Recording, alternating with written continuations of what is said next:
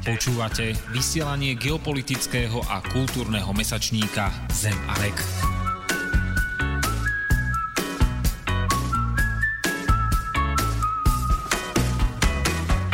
Dobrý večer, prajem, vážení poslucháči a zároveň aj milí čitatelia časopisu Zem a Vek. E, je to druhýkrát, sedíme spolu s kolegami mikrofónmi štúdiu v Bratislave. Jeden z nich je Lukáš Perný z časopisu Vek. Prajem príjemný večer dnes o istom neestujúcom mieste zvanom Utopia a o ideálnom stave spolužitia spoločnosť. No, tak Lukáš to už z časti aj naznačil tému. A druhým tým kolegom teraz vo vysielaní je Martin Baulár. Pekný večer prajem všetkým poslucháčom z Bratislavského štúdia. My sa dnes budeme baviť najmä o ideálnych štátoch, ideálnej spoločnosti, ideálnych spoločenstvách. Môžeme hovoriť v súvislostiach utopiou, môžeme hovoriť v súvislostiach s dystopiou, čo sú vlastne scenáre, ktoré sú nie príliš prívetivé tomu, čo nám prinesie budúcnosť. A ešte skôr ako e, začnem, ja len takú krátku pripomienku v rámci časopisov, v rámci predplatného Zdá sa, že všetko ide veľmi dobrým smerom, pretože tento ročník sa ukazuje, že máme najvyšší počet nových predplatiteľov a vôbec celý ten proces predplatného sa ukazuje, že začína byť celkom ujímavý a pre nás e, veľmi pozitívny. Ja si myslím, že na začiatok asi toľko. Samozrejme, že budeme si hrať aj pesničky, ktoré sú nám srdcu blízke, najmä teda z repertoára kapiel, ktoré mám rád a jedna z nich je Manic Street Preachers a v tomto prípade pôjde o známú tému z amerického seriálu MASH Suicide is Painless.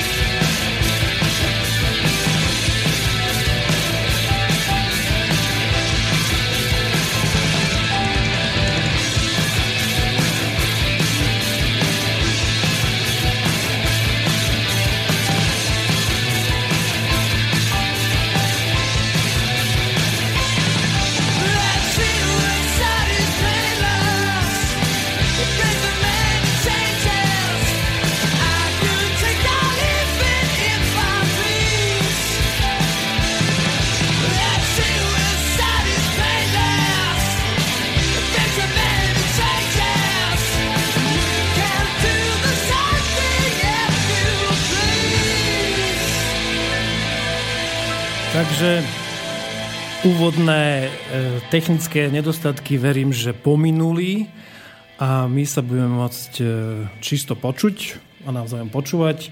Môžete pochopiteľne kontaktovať aj nás e, na mailovej adrese studiozavináčslobodnyvysielač.sk Predtým, ako sa dostaneme vôbec k téme utopie, mám jednu aktuálnu záležitosť, ktorú by som vám rád prečítal. My sme v piatok minulý týždeň 18. decembra adresovali e, z môjho pohľadu veľmi zásadné posolstvo jednak najvyšším ústavným predstaviteľom Slovenskej republiky, ale aj veľvyslanectvám, mnohým veľvyslanectvám, či to už je veľvyslanectvo Ruskej federácie, Spojených štátov, Izraela, Francúzska, Nemecka, Číny a tak ďalej. Ten zoznam si môžete kompletný pozrieť a prečítať na našej webovej stránke zemavek.sk.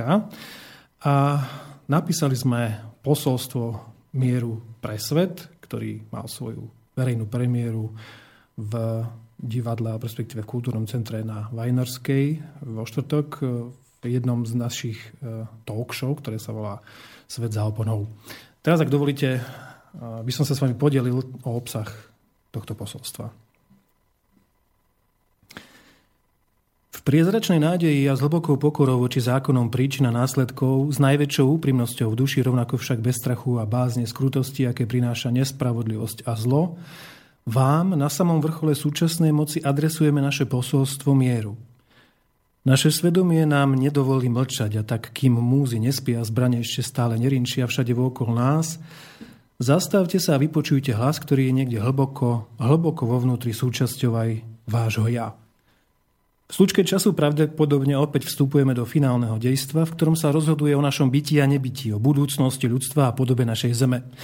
Tá však doposiaľ nebola zaťažená takou explozívnou silou drancovania, plitvania a deštrukcie spolu s najničivejším arzenálom všetkých zbraní vekov. Nikdy predtým nebola samota sveta, temnota sveta, ktorú spôsobuje mamunárska chamtivosť taká hrôzostrašná ako dnes, keď vytvára zúfalo priepasné rozdiely medzi elitou a zvyškom populácie. Technológie masového zvádzania k masovému konzumu vytvárajú mŕtvú masívnu, pasívnu masu bez vôle ideálov a identity. Technológie konzumu sa rozvíjajú zároveň s technológiami masového vraždenia, pri ktorom zomiera najviac civilistov v histórii vojenských konfliktov práve v dôsledku nezáujmu spoločnosti zaujatej konzumom. Generáciu za generáciou sa vzdialujeme od podstaty poznania, pretože sme boli nútení vzdať sa výchovy a vzdelávania vlastných detí indoktrinovaných systémom, čo vyrába z hypnotizovaných šťastných otrokov vo fiktívnej slobode virtuálnej obmedzenosti. Školy sú už viac ako storočie továrňami na výrobu súhlasu. Tajomstvom vašej nadvlády je kontrola poznania, pretože vedieť znamená mať moc – Vieme, že viete, že sme už začali vnímať súvislosti aj napriek vašej propagande, ktorá nie je úspešná vďaka tomu, čo hlása, ale najmä preto, čo zamlčiava. Vo svete, v ktorom hrozby sovietského impéria a Varšavskej zmluvy už pred štvrťstoročím pominuli, ste okamžite po páde železnej opony sformovali jedinú svetovú armádu. NATO však už dávno nie je obrannou alianciou, ale ofenzívnou silou presadzujúcou represia a teror, na globálnej úrovni kdekoľvek, kde sú ohrozené záujmy vás, globálnych elít, ktoré chráni. Dnes nás opäť proti našej vôli, tak ako v celých dejinách, tlačíte až k bránám pekla. Ale vy predstierate, že tieto procesy sú našou voľou, že sme to my, ktorí volí túto cestu zla, na ktorej nás vraj zastupujú a chránia nami volení politici. V opakujúcich sa epizódach nám ponúkate vždy novú a novú zmenu a reformy s ďalšími a ďalšími bábkami, čomu sme sa doposiaľ dôverčivo prizerali. Kompromitovali ste nás vtiahnutím do hry, kde si môžeme zvoliť menšie zlo. Nikdy nie to najväčšie dobro. V skutočnosti nám ponúkate schému toho istého systému vašej kontroly, len vždy pod iným názvom – ešte stále sa nám snažíte zúfalo vysmievať, ešte stále sa spoliehate na našu slepú dôveru, že na vedomej úrovni nie ste schopní spôsobovať toľké zlo a hrôzy ako súčasť vašich plánov. Stále veríte, že tomu nebudeme schopní uveriť. A tak sa nám vysmievate pyramídou so vševidiacim okom na vašom ničím nekrytom platidle s heslom Novus Ordo Seclorum. Viete, že my už vieme, že vaša moc je postavená na globálnom podvode svetovej ekonomiky prostredníctvom zločineckého tlačenia peňazí súkromnou bankou so sídlom v štáte Delaware, Fed. Tá najčistejšia pravda je však taká, že vy sami žiadne peniaze nepotrebujete. Z peňazí ste stvorili našu potrebu a tak sme vám za ne na oplátku dali naše životy. Viete, že už vieme, že ste len malou, perfektne organizovanou skupinou sociopatov, ktorá sedí v správnych radách všetkých najvýznamnejších mediálnych a farmaceutických korporácií, obchoduje vo vojensko-priemyselnom komplexe, v priemysle so zdravotnou starostlivosťou, drogami, ropou a všetkými derivátmi, bublinami a podvodmi na burzách, kde máte hlavné slovo. Ste to vy, kto má kontrolu nad potravinovými surovinami. Ste to vy, kto upieraním základných životných potrieb drží moc nad masami. Týmto spôsobom ste uzavreli pomyselný kruh, z ktorého nevpúšťate nikoho dnu ani von. Ste to vy, kto hlása otvorenú spoločnosť, no uzatvárate sa za múrmi rodových klanov. Voláte po rovnosti, no sami by ste neprežili bez kontaktov a klientelizmu. Hovoríte o transparentnosti, no svoju moc uplatňujete z pozadia. Kážete multikulturalizmus, no medzi sebou uznávate len čistú krv. Vysmievate sa nám, keď vravíte o demokracii, ktorú násilím a tyraniou exportujete do celého sveta ako váš jediný a posledný obchodný artikel. O tejto koloniálnej demokracii vravíte zo siene kongresu, kde sa vedľa vás hrdo vypínajú fašistické symboly a sekier. A tak z hlavnej siene impéria, v ktorom sa skrývate, šíri imperializmus a fašizmus do totality myslenia, do totality nadnárodnej oligarchie zviazanej s politikou, do totality na školách a pracoviskách, do totality úrokov, hypoték a dlžôb, do totality oslavovanej vašimi médiami ako vek najväčšej slobody. Na túto zvrátenú a zneužitú podobu demokracie dohliada váš bielohlavý orol s 13 šípmi hrozby v pazúroch, lenže vy viete, že my už vieme. Vieme, že v symbole nad hlavou vášho orla sa v oblakoch jagá šest cípa hviezda. Za význam tohto symbolu sa lstivo vydávajú najtemnejšie sily, ktoré v koncentračných táboroch zneužili aj samotných Židov. Vy viete, že už vieme, kto v skutočnosti drží moc nad impérium ohňa, výchru a vojny. Vy viete, že vieme, že chcete, aby sme v ľuďoch, ako sme my videli zlých Američanov, zlých Židov, zlých moslimov, tak ako chcete, aby za zlých považovali oni nás. Ale nič také v skutočnosti neexistuje. Túto vašu ničomnú hru rozdeľovania a panovania sme už prehliadli. Vy viete, že pochybnosti, ktoré sme mali a z nich sa zrodilo hľadanie, sa dnes stali našim poznaním. Vy viete, že my už vieme, že vašu moc vám dáva náš strach, naša temná noc duší, ktorou zahaľujete našu radosť zo života. Vy viete, že my už vieme, že ste to stále vy, kto podporuje vždy obe strany súperiace na smrť. Že ste to vy, kto vytvoril ideu komunizmu a fašizmu, kto vytvoril ideu nového svetového poriadku z chaosu vojen a tragédií, do ktorých vždy vháňa zmanipulované masy. Financovali ste Veľkú oktobrovú revolúciu v Rusku aj nacistické Nemecko, odkiaľ ste si po vojne priviezli najvýznamnejších vedcov na udržanie vašej technologickej dominancie. Po dvoch svetových vojnách, ktorých motívy boli rídzo-ekonomické, sa z tých istých dôvodov snažíte vyvolať aj tú tretiu, pre ktorú ste si vymysleli zamienku vojny proti terorizmu a stred civilizácií. Po ničivom pustošení, keď ste zlikvidovali konkurenčné ekonomiky suverénnych národov, ste vždy profitovali z povojnových pôžičiek a úrokov, ktorými ste započali ďalší a ďalší cyklus zadlžovaní. Ste to vy, kto zneužil tajomstvo energie atómu, aby ste ako novú babylonskú väžu vstýčili svoj zlovesný totem planéty. Atómovú bombu, ktorej rukojemníkmi na Zemi sme sa stali my a vy zas v mestách pod ňou. Totem nukleárnej bomby vrhol dlhý tieň na naše stále kratšie výhliadky do budúcnosti. Ste to opäť vy, kto dúcha do pahreby, nad ktorou sa odlievajú guľky pre Európu aj pre moslimov. Ste to vy, kto stvoril a financuje islamský štát ako zlovesného Frankensteina, ktorého sa máme báť. Kryje vašu kontrolu nad energetickými zdrojmi a ich transferom. Hroznou tragédiou nášho sveta je skutočnosť, že ľudia vo vašich vojnách kladú svoje životy v mene cíľov, s ktorými by sa nikdy nestotožnili. Vy nás však znova a znova presviečate, aby sme zomierali v mene vašich dobrých a spravodlivých vojen. Dobré vojny sú však rovnaký nezmysel ako zlý mier, preto nám ponúkate čiastočnú vojnu a čiastočný mier. Celé dejiny ste vytvorili na téze a antitéze, na nemilosrdnej hre na víťaza a porazeného, ale nikdy nie na vzájomnom porozumení, rešpekte a úcte. A tak sme bytie postavili na koncepte kto z koho, na koncepte vzájomnej nevraživosti na miesto kooperácie a solidarity. Vy dobre viete, že všetky vaše zlomestné plány sú súčasťou veľkých poučení a lekcií vekov, ktoré sú v jednote kozmickej inteligencie projekciou nás samých a nášho ega.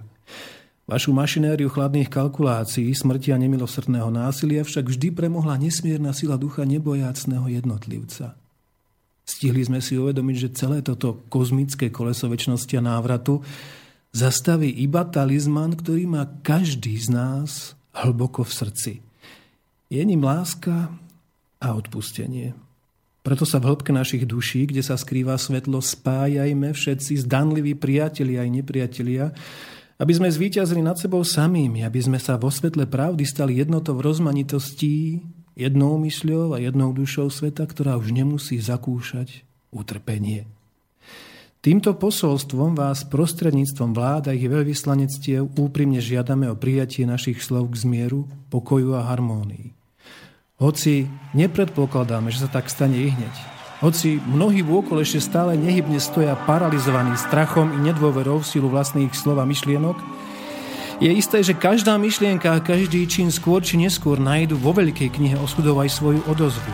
My všetci sme veľkou dušou sveta, ktorá by bola pustatinou, ak by nebol aj našim čistým svedomím, vytvoreným z odpustenia a lásky.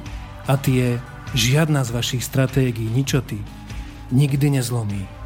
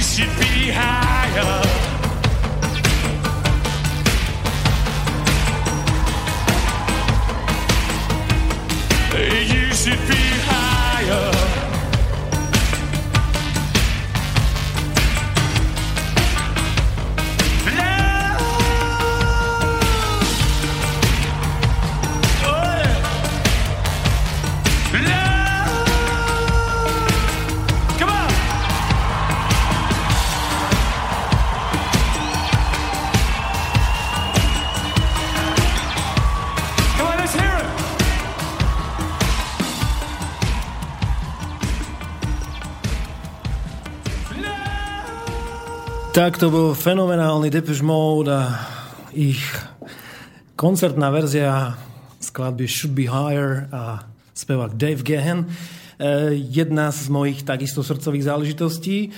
Vy, milí poslucháči, počúvate vysielanie Slobodného vysielača a tak ako každý pondelok v tomto vysielaní od pol 9. do pol 11. budete počúvať a počúvate e, redaktorov mesačníka Zemavek. V tomto prípade je to Tibor Eliot Rostas od mikrofónu. Ešte raz vám prajem pekný večer.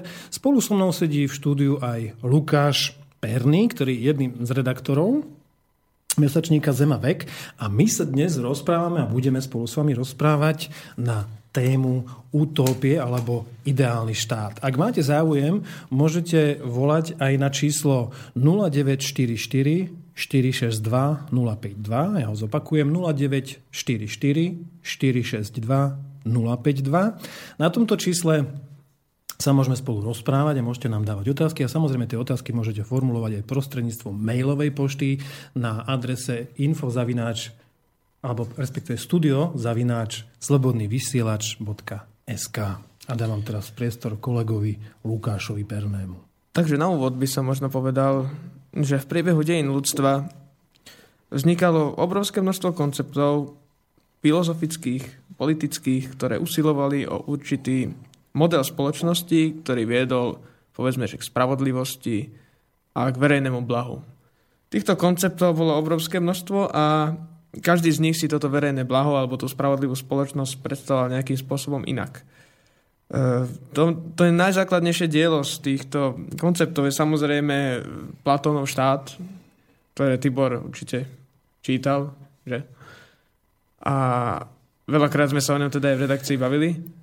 No, či, čítal samozrejme nielen toto, veď e, mnoho z, tých, mnoho z tých diel, ktoré dnes nazývame utopia, v podstate mnoho z nich sa stalo v niektorých momentoch, v niektorých hľadoch praxov, ale tak treba, treba čítať aj tú teóriu. Ako vnímate vlastne ten Platónov koncept spoločnosti založené na e, ľuďoch troch kást, založených na funkciách duše, to je producenti, bojovníci a filozofi?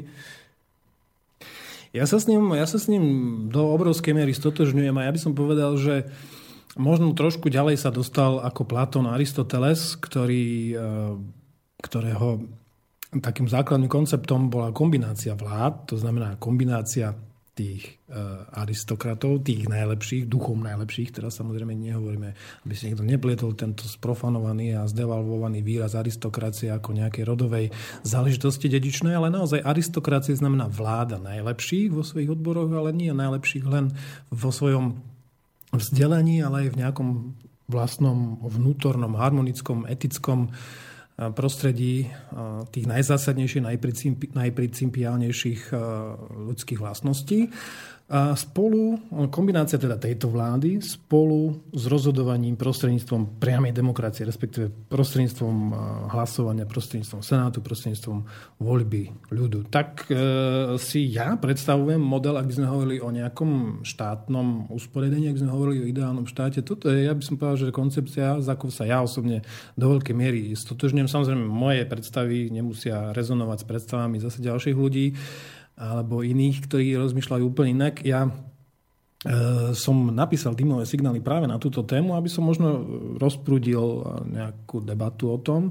A práve v súvislosti s tými dymovými signálmi vyšlo aj, vyšlo aj také na, pre, prevolanie alebo výzva Národného oslobodzovacieho hnutia, čo sú znova len idei, e, ktoré nemajú nejakého svojho konkrétneho, konkrétne prostredie. To znamená, my sme si povedali, že, že pustíme do sveta nejaké ideály alebo nejaké idei Lebo musíte mať nejaký referenčný bod, najprv ako keď sa robili televízie, monoskopy, musí byť nejaký referenčný tón, na základe ktorého sa dokážu vyladiť aj tí ostatní, ako by sa naň tak nejak chytiť, naladiť sa na tú vlnu. A môžeme sa potom prípadne rozprávať aj o týchto záležitostiach, ale ja si myslím, a teraz by som Lukáš zacitoval e, jeden, jeden citát od e, Oscara Wilda, ktorý sa práve týka našej témy. Mapa sveta, na ktorej nie je naznačená utópia, nie je hodná ani pohľadu, lebo vynecháva zem, kam sa ľudstvo vždy poplaví. A keď tu ľudstvo pristane, rozhliadne sa a vidiac krásnejšiu zem, znova tam rozopne plachty. Pokrok je uskutočňovanie utópii. Súhlasíte s týmto? Samozrejme, a nie je, to, nie je to iba Oscar Wilde, ktorý e, túto tézu vlastne vyslovil. Mnohí súčasní filozofi sa vyslovujú za názor, že spoločnosť, ktoré, ktorá neverí utopii, je skrátka stratená. Utopia je nerealizovateľná, ale nutná pre duchovný rozvoj spoločnosti. My k nej musíme spieť. To je v podstate základ, e, ktorý dnes sa vyskytuje v mnohých koncepciách. Často aj teda, rád by som pripomenul, že lavicových filozofov, aj keď samozrejme v tomto sa nemusíme zhodnúť. Uh, chcel by som sa ešte vrátiť. Môžeme, možno... môžeme, sa, môžeme sa na tom zhodnúť, pretože ja som sa už dávno rozlúčil s tým e, rozdeľovaním do nejakých kategórií alebo do nejakých e, rámcov, pretože pre mňa, pre mňa naozaj nepozerám sa na to, že či je Noem Chomsky žid, alebo či je Noem Chomsky ľavicov orientovaný, alebo či je libertarián. Rozumiete, že no, no, mňa to v podstate úplne ukradnuté.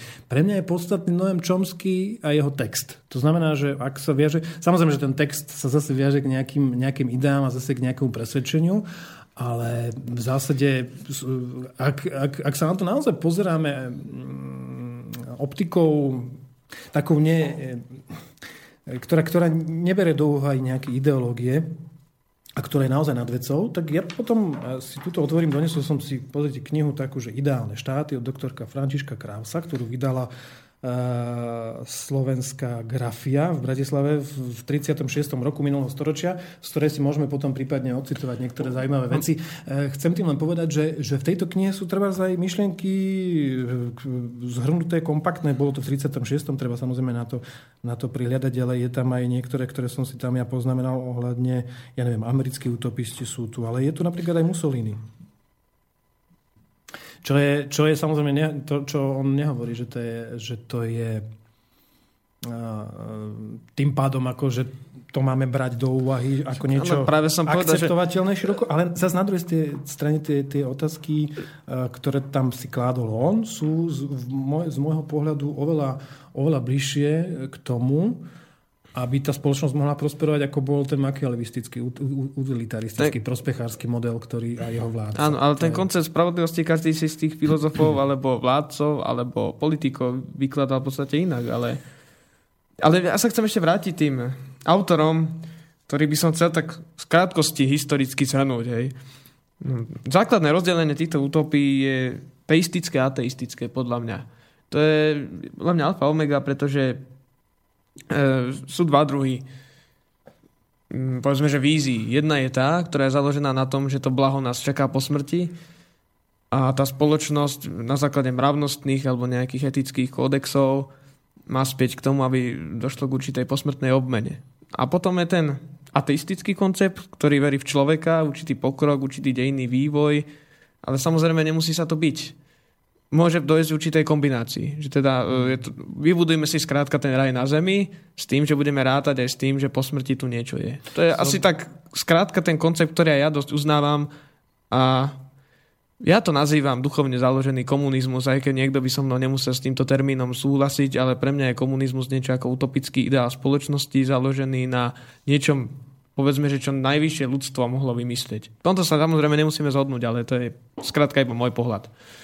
No, komunizmus nevymyslelo ľudstvo, komunizmus znova ako ostatné izmy vymysleli intelektuáli, častokrát na univerzitách. E, môžeme, nemusíme samozrejme sa na tom zhodovať. E, keď hovoríte o tom teistickom alebo na nejakých e, proste prelinaniach, prienikoch teistického a ateistického nazerania na ideálny štát, treba si zobrať už len ten Kampanelov slnečný štát. Kampanel ho písal vo vezení, mal veľký problém s vtedajšou katolickou cirkvou pretože eh, jeho názory a jeho presvedčenie na tú dobu sa dosť vymykali. Rok 1623. sa dosť no. vymykali. A však môžeme si potom niektoré veci, také, také zaujímavosti z, z toho kampanelu potom aj povedať. Ale dostaňme sa znovu, znovu teda na rovinu tých dymových signálov. A ja navrhujem predtým, ako Prečíta text. s tým začneme, tak ja by som zase potom odcitoval niečo, ale ešte predtým si zahráme, zahráme jednu veľmi zaujímavú kapelu, ktorá sa volá Wall Around. Ja som sa s nimi stretol v Kodani, pretože mm, mal som tam nejakú cestu a my sa o tom nakoniec môžeme baviť. Áno, to, bude, jedna- veľmi dôležitá vec. No. jedna z takých konkrétnych živých skúseností, ktoré som mal, či už to bolo v Dánsku alebo niekde inde. A speváčka Anna Katrin Ösudöstir Egilströt sa stala mojou veľmi dobrou známou a priateľkou, s ktorou chceme robiť aj album Orpheus Brothers, ale to zase v niektorej ďalšej relácii. Čiže kapela War Around a skladba Koder Pasnor.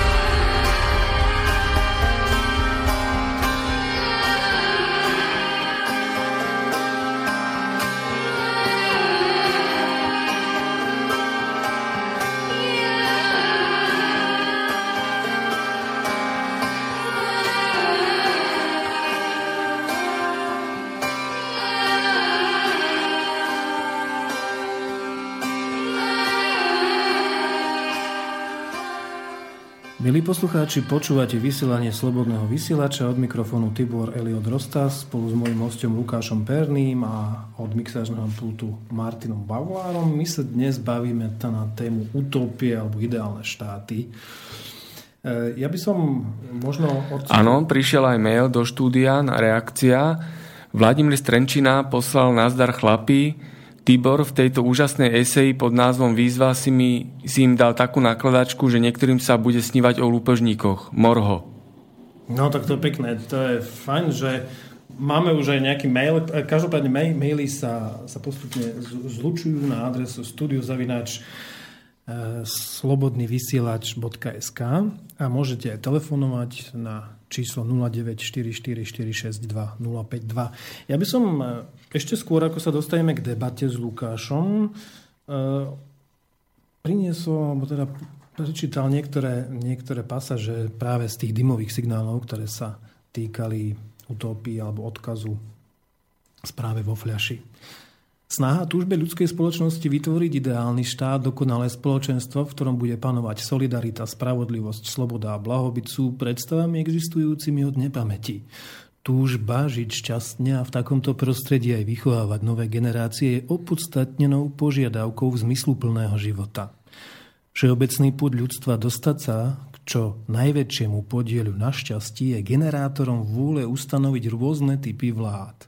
Neexistuje absolútna a ideálna, uskutočnená forma vlády, pretože jedni verili, že ju nájdu vo vláde múdrych a najlepších, čím vznikla šlachta a aristokracia, kým iní vložili všetky nádeje do vlády ľudu ako v starovekých Aténach, alebo podobne ako v Ríme zvrhli demokraciu v zúrivom besnení samotného davu. Inde sa rozhodli pre vládu najbohatších. V Oriente častokrát pre moc despotov. V pohľade na princípy správania sa od seba absolútne líšime, pretože ani nemôžeme vravieť o všeobecne priateľnom globálnom vzorci socioekonomickej štruktúry. Peržania spávali s vlastnými dcerami, Gréci to považovali za nezákonné, hoci vydržiavanie si mladých chlapcov vnímalo ako správne.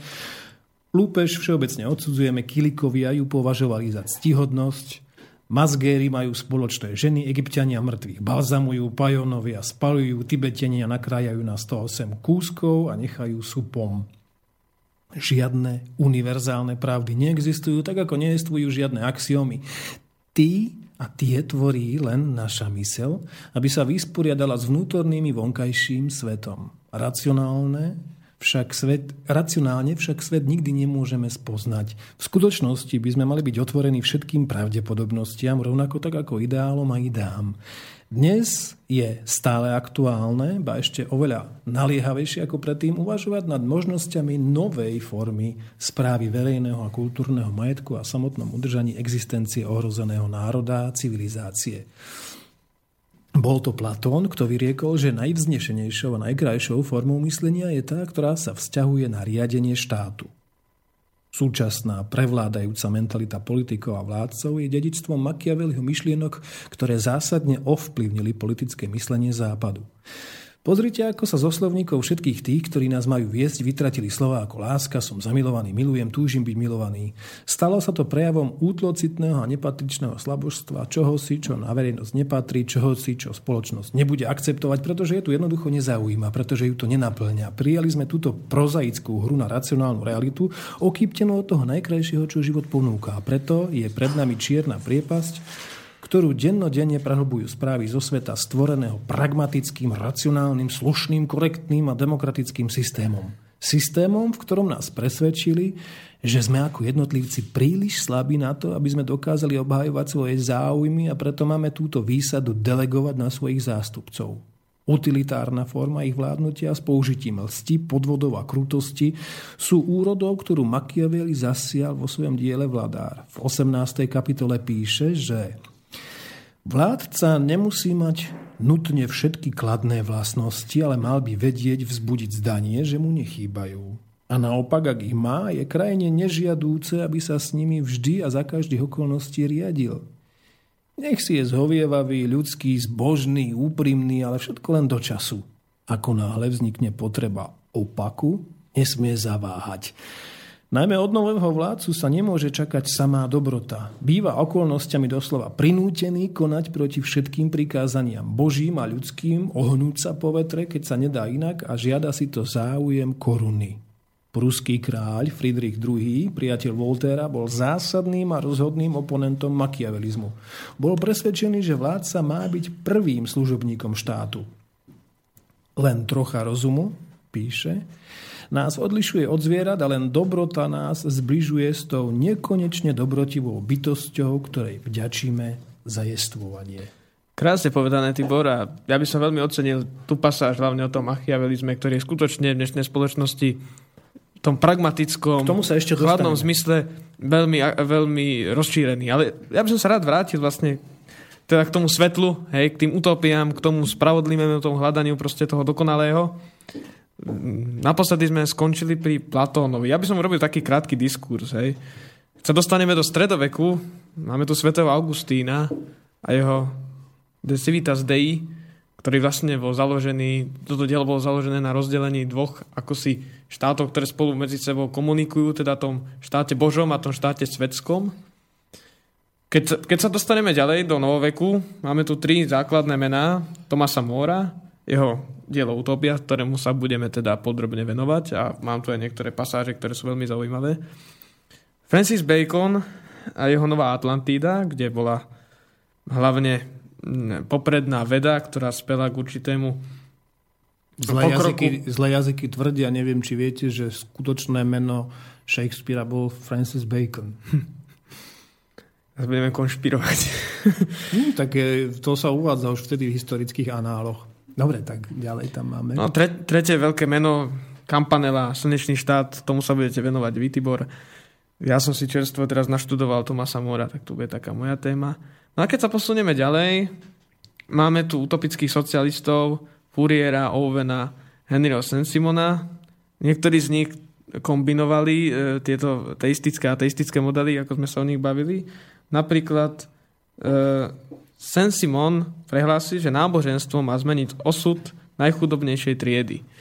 No, tak pre že nie všetci títo socialisti boli ateisti. E, Robert Owen, ten e, bol možno menej radikálny, nakoľko veril istú humanizáciu e, ekonomiky a vytváral dobré podmienky pre anglických robotníkov v továrniach, zabezpečoval im školy, knižnice.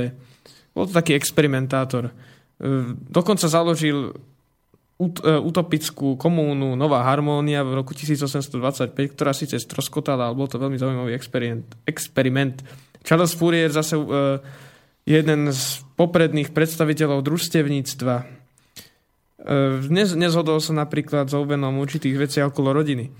No, to sa nezhodujeme ani ja, lebo ja som najprv bol dosť naklonený mnohým myšlienkam, keď som si čítal Fouriera a naozaj však mnohé z nich aj v rámci tých falánk sú zaujímavé, len no. treba povedať je to, že on patril k jedným z tých protoinžinierov e, sociálnych, ktorí e, takisto, ako mnohí, ktorí na neho navezovali neskôr a vlastne sa to deje aj dnes, ako by tú základnú hodnotu rodiny a ako základnej stavebnej jednotky spoločnosti odsudzovali, ne, nepochopili, respektíve priradili jej úplne iný význam tým, že v zásade deti majú byť e, od rodičov odvedené a majú byť vychovávané štátom. Kolektívne. no. Kolekt, no, kolektívne. No, tými, ktorí, ktorí sú vraj v tomto profesionálni vychovávateľia, tak, aby vlastne deti už, e, už od útleho detstva nepoznali akoby tú rodinnú, rodinnú harmóniu alebo ten, ten, tú rodinnú naviazanosť na seba, ale aby bola ona svojím spôsobom e,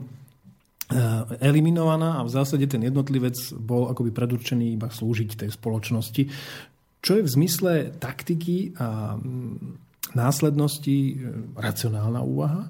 A na druhej strane, ak si to uvedomíte, e, naozaj mnohé z tých spoločností a mnohé z tých e, deklarácií a mnohé z tých víziev a mnohé z toho, čo sa dnes deje v rá- v rámci legislatívy zákonodárstva, či už Európskej únie, alebo aj u nás na Slovensku, teda tým pádom sprostredkovanie, sa dostáva do tohoto systému. Či tu je už agenda, o ktorej sme kedysi hovorili, v súvislosti nie síce úplne presným, eh, presným termínom je juvenilná justícia a odoberanie akoby detí rodičom. A toto je trošku podobná To- tematika.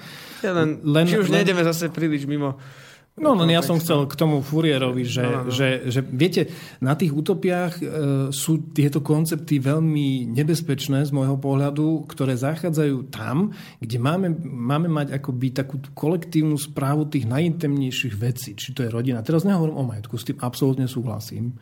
Ja osobne, pretože ako mať kolektívny majetok alebo vzdať sa akýchsi takých tých súkromných e, určitých, určitých súkromných e, výsad si myslím, že je to celkom fajn. A keď budeme hovoriť o komunitách, budem vám hovoriť, že kde sa to ako darilo. Ale ak hovoríme o tom, že tá rodina by mala byť e, akoby roztrieštená a izolovaná od seba, tak táto, táto idea mne osobne sa nezdá veľmi atraktívna. Keď ste spomínali vlastne to súkromné vlastníctvo, tak rád by som teraz zacitoval niečo teda priamo e, z legendárnej knihy z roku 1516 od Tomasa Mora. Všude tam, kde trvá súkromné vlastníctví a kde všichni všechno mieří penezi, steží môže kdy nastať, aby byl stát zřízení spravedlivé a prospiešné. Cesta k verejnému blahu je totiž vyhlášení majetkovej rovnosti. Kto by nevedel, že podvody, krádeže, lópeže, rvačky, zmatky, spory, spóry, vraždy, zrady a travictví, jež byli každodennými tresty spíše jen pokutovány než zbrzdení, odumírajú, odumírají spolu se zánikem peněz a na to, že i strach, obava, starosti, námahy, bdení zahynou v němž okamžiku jako peníze, ba i sama chudoba, která samo jediná, jak se zdálo, vždy postrádala peněz, rovnež vymizí úplným a všeobecným odstránením peniaz. Čo si o tomto myslíte?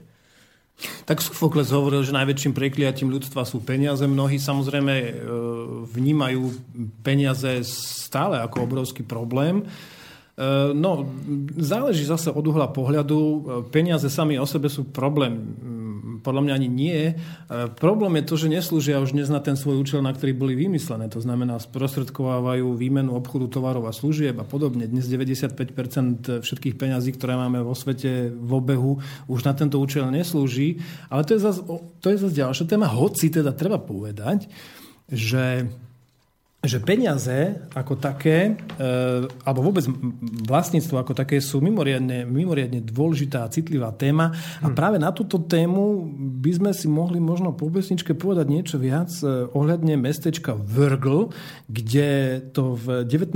storočí vyzeralo spočiatku veľmi presvedčivo, pretože vedeli sa tam veľmi razantne a rezolutne vysporiadať s nezamestnanosťou a dokonca reštartovať ekonomiku takým spôsobom, ako sa to uh, inde nedarilo. Ale Len, ešte... Len by som ešte niečo dodal, že tomu Morovi iba skratkovite, že netýka sa to iba peňazí, lebo napríklad tuto píše, že Rovnež se podivují, že zlato svou přirozenou podstatou tak neužitečné je nyní u všech národů tak vysoce ceneno, že člověk sám, jimž a pro něhož obdrženo takovou hodnotu, má mnohem menší cenu než samo zlato. Takže on myslí skôr celkovo to majetníctvo. Áno, je to pravda, ale keď pôjdeme úplne do hĺbky a toho, čo znamená aurum, zlato, tak budete vedieť, že ono má historicky už predurčenú tú hodnotu tým, čo sa tu udialo na tejto našej planete Zemi. A síce, že to zlato už, už e, tú hodnota bola zadefinovaná možno predtým, ako prišiel človek, ale zase o tom by sme mohli hovoriť zase v nejakej inej súvislosti, pretože ono nevykonávalo e,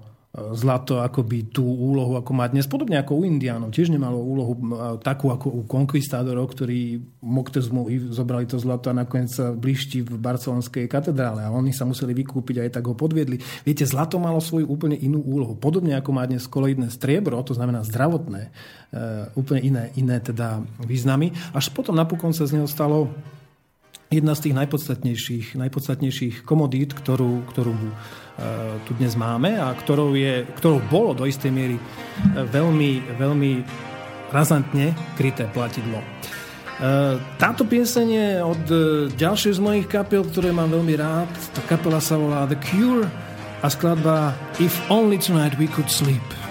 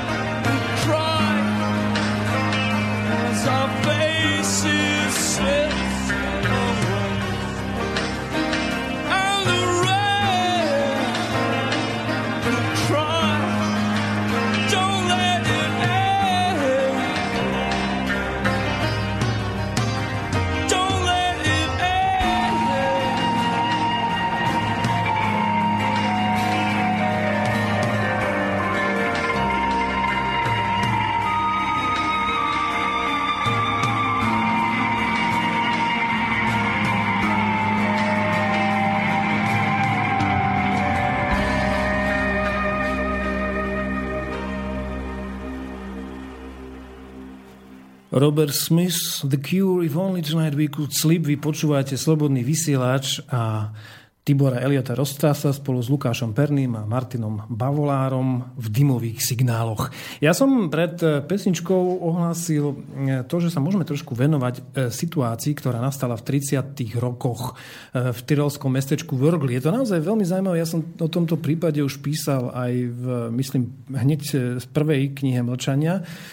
A Hovoril som teda aj v relácii Mlčanie na rádiu Viva kedysi o tom. E, Je toto, tento prípad a toto mestečko zaujímavé je v tom, že e, tam bol urobený taký pokus o vlastnú menu podľa zásad e, Silvia Gesela. Ten bol kedysi teda bývalý minister Mníchovskej republiky. A ten, to mestečko malo v 32. roku 1500 nezamestnaných bol tam nejaký nedoplátok na štátnych dania okolo 100 tisíc šilingov a, a preto teda starosta tohto mestečka podal návrh, aby v Vrgli e, po dohode so všetkými stranami bola do života uvedená taká núdzová akcia a oni boli zvedaví, že ako tá núdzová akcia dopadne. Bol to v podstate taký test, taký prototyp toho. E, no a oni začali vlastne vydávať ten zvláštny výbor začal vydávať e, akoby takú núdzovú pomoc na regulovanie výroby a spotreby a boli to tam, e, vydávali tzv. potvrdenky práce. E, A tieto poukážky potom sa mohli zakúpiť u toho výkonného výboru. Bol to, tuším, za, mohlo to v nejakom rozpetí 1,5 až, až 10 šilingov. A čo bolo na tom zaujímavé, že oni aby docielili, toto je tá pointa celého, že aby docielili to, aby tá ekonomika cirkulovala, aby si nikto tie peniaze, respektíve tie poukážky nenechával, tak e, každý mesiac e, sa znehodnocovali o 1%. To presný opak toho, čo je teraz. Vlastne, že oni tie, nemali žiadnu motiváciu to, to držať, ale stále boli akoby e, pod prúdom a stále boli akoby nutení tie, tie peniaze rýchlejšie, aby cirkulovali. A to vlastne to nútené znehodnocovanie a skutočnosť, že teda to, to obyvateľstvo si neukladá peniaze, boli príčinou toho obrovského hospodárskeho vzrastu, ktorý sa tam vtedy v tých 30 rokoch vyvrgli, podaril. Ja si myslím, že bolo dobre, keby, keby, si, keby si ľudia naozaj túto problematiku Wörglu naštudovali a je to, ja si myslím, že jeden z, z úžasných konceptov, to že, to, že držanie peňazí, to, že, že ich niekde mať uložené a to, že neexistuje úročenie, že, že to, sú, to sú fantastické veci, ktoré v praxi fungovali. Samozrejme, že ešte pointa je tá, že nakoniec samozrejme zasiahla centrálna banka a celé im to tam zrušila. Keď videli, keď videli, že to funguje a zaobíde sa to teda bez tých, bez tých štátnych, štátom emitovaných šilingov, pretože zistili teda, že by asi na tom neprofitovala práve tá parazitujúca skupina, ktorá na tom profituje aj dnes. Že? Tu ma napadá jedno veľmi krásne prirovnanie, ktoré v symbolických kontextoch rozobral Erich Fromm, ktorý interpretoval starý zákon.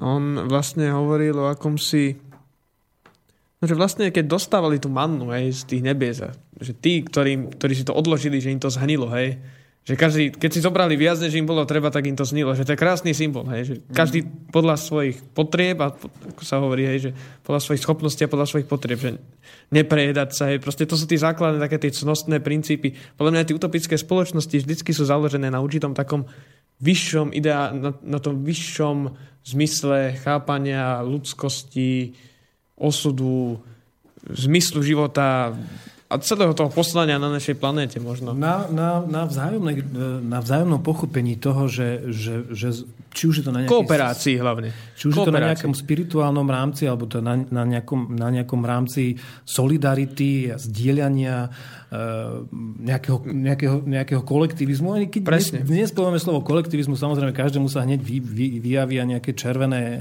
kladivá a kosaky, čo je úplná hlúposť, pretože v zásade tieto myšlienky dnes, dnes začínajú znova ožívať, znova ožívať v prípade aj tých komunít a spoločenstiev, ktoré nadobudli, nadobudli to presvedčenie, že je naozaj správne aj z toho ekologického, aj z ekonomického a napokon aj z toho spoločenského ľudského pohľadu založiť si niečo vlastné, akoby odputať sa od tej, od tej mašinérie Matrixo, to je mašinérie štátu, ktorý e, riadi všetky vaše kroky, či to je už cez inkaso až po, až po, po rôzne nútenia chodiť deti do školy, očkovať a tak ďalej. Skrátka, e, ide o to, aby sme mali možnosť sa rozhodnúť žiť v tom našom ideálnom prostredí. Povedzme si na rovinu, že ten ideál v zásade je len našou ideou. Hovoríme o tých platonských, o tých, o tých, o tých e, antických ideáloch dobra, krásy, spravodlivosti, harmónie a podobne, ktoré ovšem nie vždy sa podarí naplniť, pretože naozaj sme, sme nedokonali bytosti. Ale my musíme Každá... túžiť potom naplnení práve. To je... Potom túžime, len problém je ten, že keď sa na to pozrieme úplne pragmaticky, tak žiaľ Bohu musím dodať aj to, že, že vždy, vždy to e, aj po nejakých rokoch prosperity stroskotá práve na tých egoistických Áno. ambíciách jednotlivcov, ktorí, ktorí napokon ten akoby kolektívny duch zneužijú k tomu, aby sa mali lepšie. Preto tom... sú v morovej utopii vykázaní, tí, ktorí nerešpektujú pravidla. Inak to je tiež veľmi zaujímavá vec. Áno, že... to sa potom znova dostávame. Že je to vlastne uzavretá komunita tých, povedzme, že spravodlivých ľudí, no. ktorá vyčlenuje tých zradcov. Hej, ináč, ktorí... ináč, ja nám teraz ma napadá, Luka, že aj, aj vám do pozornosti, ale aj poslucháčom pochopiť pochopiteľne Zigmund Bauman napísal jednu veľmi dobrú knihu, ktorá sa pozerá dosť skepticky, ale zároveň aj sú tam niektoré veľmi dobré postrehy v súvislosti s tým, čo som aj ja sám zažil. Môžem s ním v mnohom len, len súhlasiť. Práve, že tá komunita sa uzatvára. Je to pravda, to, čo hovoríte. Začína mať vlastné pravidlá, začína vymieňať akoby takú tú otvorenosť za, uh-huh. naopak za taký ten pokoj, v, ale v izolácii. E, kniha sa volá Komunita, čiže Zigmund Bauman Komunita. Ja by som... Zapíšte si. No, kľudne aj vy môžete. Ja, si, ja som prečítal, je to taká útla knižka, to máte za jeden večer prečítané. Ja ešte v jednej, v jednej teda, v jednom takomto vstupe budem pokračovať e, v, v rámci tých dymových signálov. Prospechársky makiavelizmus hlboko zakorenený v politickej kultúre západnej civilizácie dnes ešte viac násobujú jeho klony a deriváty v absurdnom a prázdnom prostredí marketingu politických strán. Proklamovaná služba ľudu sa objavuje len na predvolebných billboardoch, slubujúc vždy 3-4 slova, aby ste ich stihli vložiť do pamäte a voliť tú správnu stranu. Do takejto absurdnej bizarnosti atrofoval potenciál spoločnosti vyberať si najlepších spomedzi najlepších. Parlamentný systém politických strán je však absolútne zdevastovaná myšlienka o poslaní najvhodnejších spoločníkov a služobníkov vlasti. Parlament už dávno nie je prostredím uskutočňovania moci ľudu, ale iba moci jeho zástupcov ovládaných záujmami ekonomických skupín. Politické strany samé o sebe nie sú žiadnym demokratickým nástrojom. Práve naopak, sú to skupiny organizovaného zločinu, legitimizujúceho svoju existenciu zákonodárnou mocou. Byť členom politickej strany znamená vedomé zrieknutie sa vlastných individuálnych pohľadov na svet v mene kolektívneho rozhodnutia.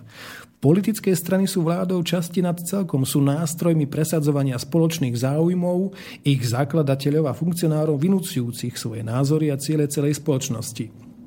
Zápolenie politických strán je nevyhnutným vyústením boja o moc, teda boja za presadenie záujmov jednotlivcov vo vedení strán. V skutočnosti ide o diktatúru politických strán, ktorú navonok komunikujú predstieraním, že jej ciele sú cieľmi ľudu. Strana vzniká, aby vraj zastupovala ľud.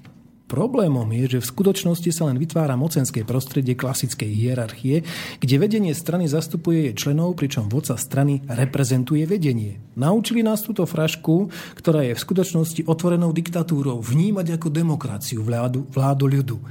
Ale to je fatálny omyl a podvod. Korpusom celého politického života v demokracii je deštruktívny boj vládnúcich a opozičných strán o moc, nie služba ľudu. Pozrite sa na svet okolo seba. Je toto svet vybudovaný a zdevastovaný rozhodnutím ľudu alebo rozhodnutím psychopatov s imidžom dôveryhodných vládcov? Je imperiálna kolonizácia, dobyvačné vojny, ekonomický útlak, neporovnateľné rozdiely medzi bohatstvom elity a zvyškom sveta voľou ľudu? Samotné piliere západnej demokracie postavené na gréckej filozofii a rímskom práve sú dnes do obrovskej miery prekrútené a zneužité myšlienky velikánov myslenia. V Platónovej politei sa dočítate, že štát je potrebný k uskutočňovaniu cnosti a najmä spravodlivosti. Štát ako človek vo veľkom musí byť tak organizovaný, aby v ňom vládol rozum, lebo cnosti sa zakladajú na vedomosti. Preto píše, že ak nebudú filozofi v štáte vladármi, alebo ak sa nestanú vladári filozofmi, nebude v obci skutočného blaha. Najlepším zriadením je podľa Platóna vláda najlepších mudrcov, filozofov, aristokracia. Aristoteles za najlepšiu ústavu považoval ústavu zmiešanú, kde sú zastúpené prvky aristokracie aj demokracie. Absolútne odmietal úrok. Písal, že úroky sú peniaze splodené z peňazí a tento spôsob ich nadobudnutia protiví sa zo všetkých spôsobov prirodzenosti. Jan Amos Komenský vnímal národ ako množstvo ľudí zrodených z toho istého kmeňa, bývajúcich na tom istom mieste vo svete ako v spoločnom dome, ktorý nazývajú vlastou, užívajúc ten istý jazyk a tými spojenými tými istými záväzkami spoločnej lásky, svornosti a snahy o všeobecné dobro. Komenský považoval za nevyhnutné podmienky k dosiahnutiu šťastia národov predovšetkým zrodenie v hodnom počte, obdarne dobrou zemou k bývaniu a nemiešanie sa s cudzincami. Jeden z najmúdrejších a najväčších holandských štátnikov Jan David veľmi trefne poznamenal, že formálna stránka založenia štátu je viac menej iluzórna a irrelevantná, keďže v skutočnosti sa nikdy nestane, aby každý jednotlivec alebo každý štátny občan mohol prejaviť svoju vôľu v záležitostiach prevedenia štátnych akcií a prejavovaná spoločná vôľa nemôže byť totožná s vôľou každého obyvateľa štátu. Jeho chránenec, filozof Baruch Spinoza, usudzuje, že ľudia majú byť tak spravovaní, že hoci o rôznych verejných záležitostiach rozmýšľajú inak, predsa len môžu svorne nažívať. William Humboldt píše o prvom zákone skutočnej morálky. Vzdelávaj seba samého. Druhý zákon, pôsob na iných tým, čím si. Tibor, rád by som tento tvoj parádny vstup ukončil zase morom, aby sme sa dostali potom k pesničke a k ďalšej pasáži. Keď ste spomínali vlastne ten machiavelizmus mm, v kontexte dnešnej spoločnosti a to, ako sa neuveriteľným spôsobom zneužíva moc, tak Moore vlastne z knihe z roku 1516 napísal a toto je veľmi dôležité a myslím, že to súvisia s posolstvom, ktoré bolo dnes povedané. A tak, když duchu přihlížím a převracím všechny ty státy, které dnes všude po světě vzkvétají, nepřipadá mi to, Bůh mi buď milostiv, jako nic iného, než spiknutí boháčů, jednajících o vlastných výhodách pod záminkou a jménem státu. Takže, dámy a pánové, rok 1516. Tak e, viete, o tom sa môžeme baviť potom v ďalších reláciách, lebo v skutočnosti e, ja som zastancom tej teórie, ja som teda o nej hlboko presvedčený, že my sa neposúvame, neposúvame lineárne v tom čase, ale je to v akýchsi e, zakodovaných slučkách. Dokonca sa jasne zadefinovali tie časové úseky či už je to viac ako 25 tisíc rokov, alebo to je 2160 rokov, alebo to je 500, myslím 60, ale to si povieme v nejakom nasledujúcom našom To by byť zaujímavá relácia o a vnímaní času. Volá sa to synchronicita, o tom písali mnohí autori, ako aj napríklad David Wilcock a podobný. A sú to úžasné veci, ktoré nie je náhodné ani porovnanie rímskej ríše, rímskeho impéria s tým súčasným impériom, imperiálnou mocou Spojených štátov, Veľkej Británie, ale teda najmä teraz Spojených štátov, ale respektíve sionizmu, ktorý vláde Spojených štátov štátov vládne. To sú všetko zaujímavé témy, takže ako vidíte, slova, ktoré boli napísané pred viac ako pol tisíc ročím, sú aktuálne aj dnes a nie je to náhoda, pretože tie cykly sa opakujú a z tých cyklov sa môžeme buď poučiť, alebo sa, ak sa to nepodarí z nich znovu, znovu a znovu a znovu ponárať, tak aby sa vybrusovalo. A ja by som to bral ako pozitívne niečo, ja by som A- to nebral ako negatív. A teraz negatívne. taká veľmi dôležitá otázka. Vy veríte, že po tej veľkej katastrofe, ktorá teoreticky môže nastať, stane ľudstvo znova z popola a vybuduje určitú harmonickú spoločnosť, tak ako tomu veria v podstate marxisti, že smerujeme určitému koncu dejín, ktorý bude dokonalá, spravodlivá, utopická spoločnosť? No ja si ale myslím, teda že nielen tomuto- marxisti, ale aj utopisti. podstate. Ja tomuto, pozrite, ten v, v koncept konca dejín, ktorý veľmi presvedčivo, Špirálový. ale, ale konec dejín popísal Fukuyama a to vôbec nemôžeme No to je iný, konca. Marxizmus, ale hovoril konci dejín práve o tej šťastnej spoločnosti a vraj ho zažívame teraz. Ukazuje sa, že to celkom tak pravda nie je a ukazuje sa, že trošku iné síly za tým všetkým stoja. No pozrite, eh, ja si Ja som myslím, nažil skôr na Hegla, tak túto líniu, než, No ja, než ja, Fukuyama mali ho liberálnu No ale v. Hegelovi treba vidieť potom ale aj zásadný problém, ktorý sa týka dialektiky. Ja vám potom zase vysvetlím, že v čom je ten zásadný problém uh, hegelianstva. Ale uh, osobne som presvedčený o tom, že my môžeme dospieť, uh, Lukáš, k modelu, ku ktorému dospievajú aj mnohé dystopie. Keď sa bavíme stále o utopiách, tak bavíme sa teda aj o tých antiutopiách, dystopických scenároch, ktorých sú dnes v podstate plné, plné, eh, ja neviem, televízie, ale aj veľa filmov sa točilo. Mimochodom aj veľmi dobrých filmov. Uh, Aldous Huxley napísal úžasnú knihu Brave New World, prekrásny nový svet, ktorej sa vôbec neodohrála na príklade nejakých veľmi príjemných vecí. Naopak on v tom preslove zo 46. roku písal, písal veci, ktoré sú dnes, by som povedal, že Mimoriadne aktuálne, áno. Áno, sú aktuálne. E, napríklad poviem vám takto, že e, e, ako, ako to on vnímal e, už takisto pred polstoročím, e, to, aby, aby, sa, aby sa zaviedla vlastne centralizovaná totalitná vláda, čoho sme dnes postupne svedkami. A k tomu je nevyhnutné e, to, aby sme vy- vytvárali v bezprostrednej minulosti rýchle technologické zmeny odohrávajúce sa spoločnosti masovej produkcie a v populácii prevažne e, bez majetku, aby sa zvládli nepokoje, štátna moc sa centralizuje a vládna kontrola sa zvýši. Je pravdepodobné, že všetky svetové vlády sa stanú viac alebo menej úplne totalitnými ešte predtým, ako sa skrotí atomová energia.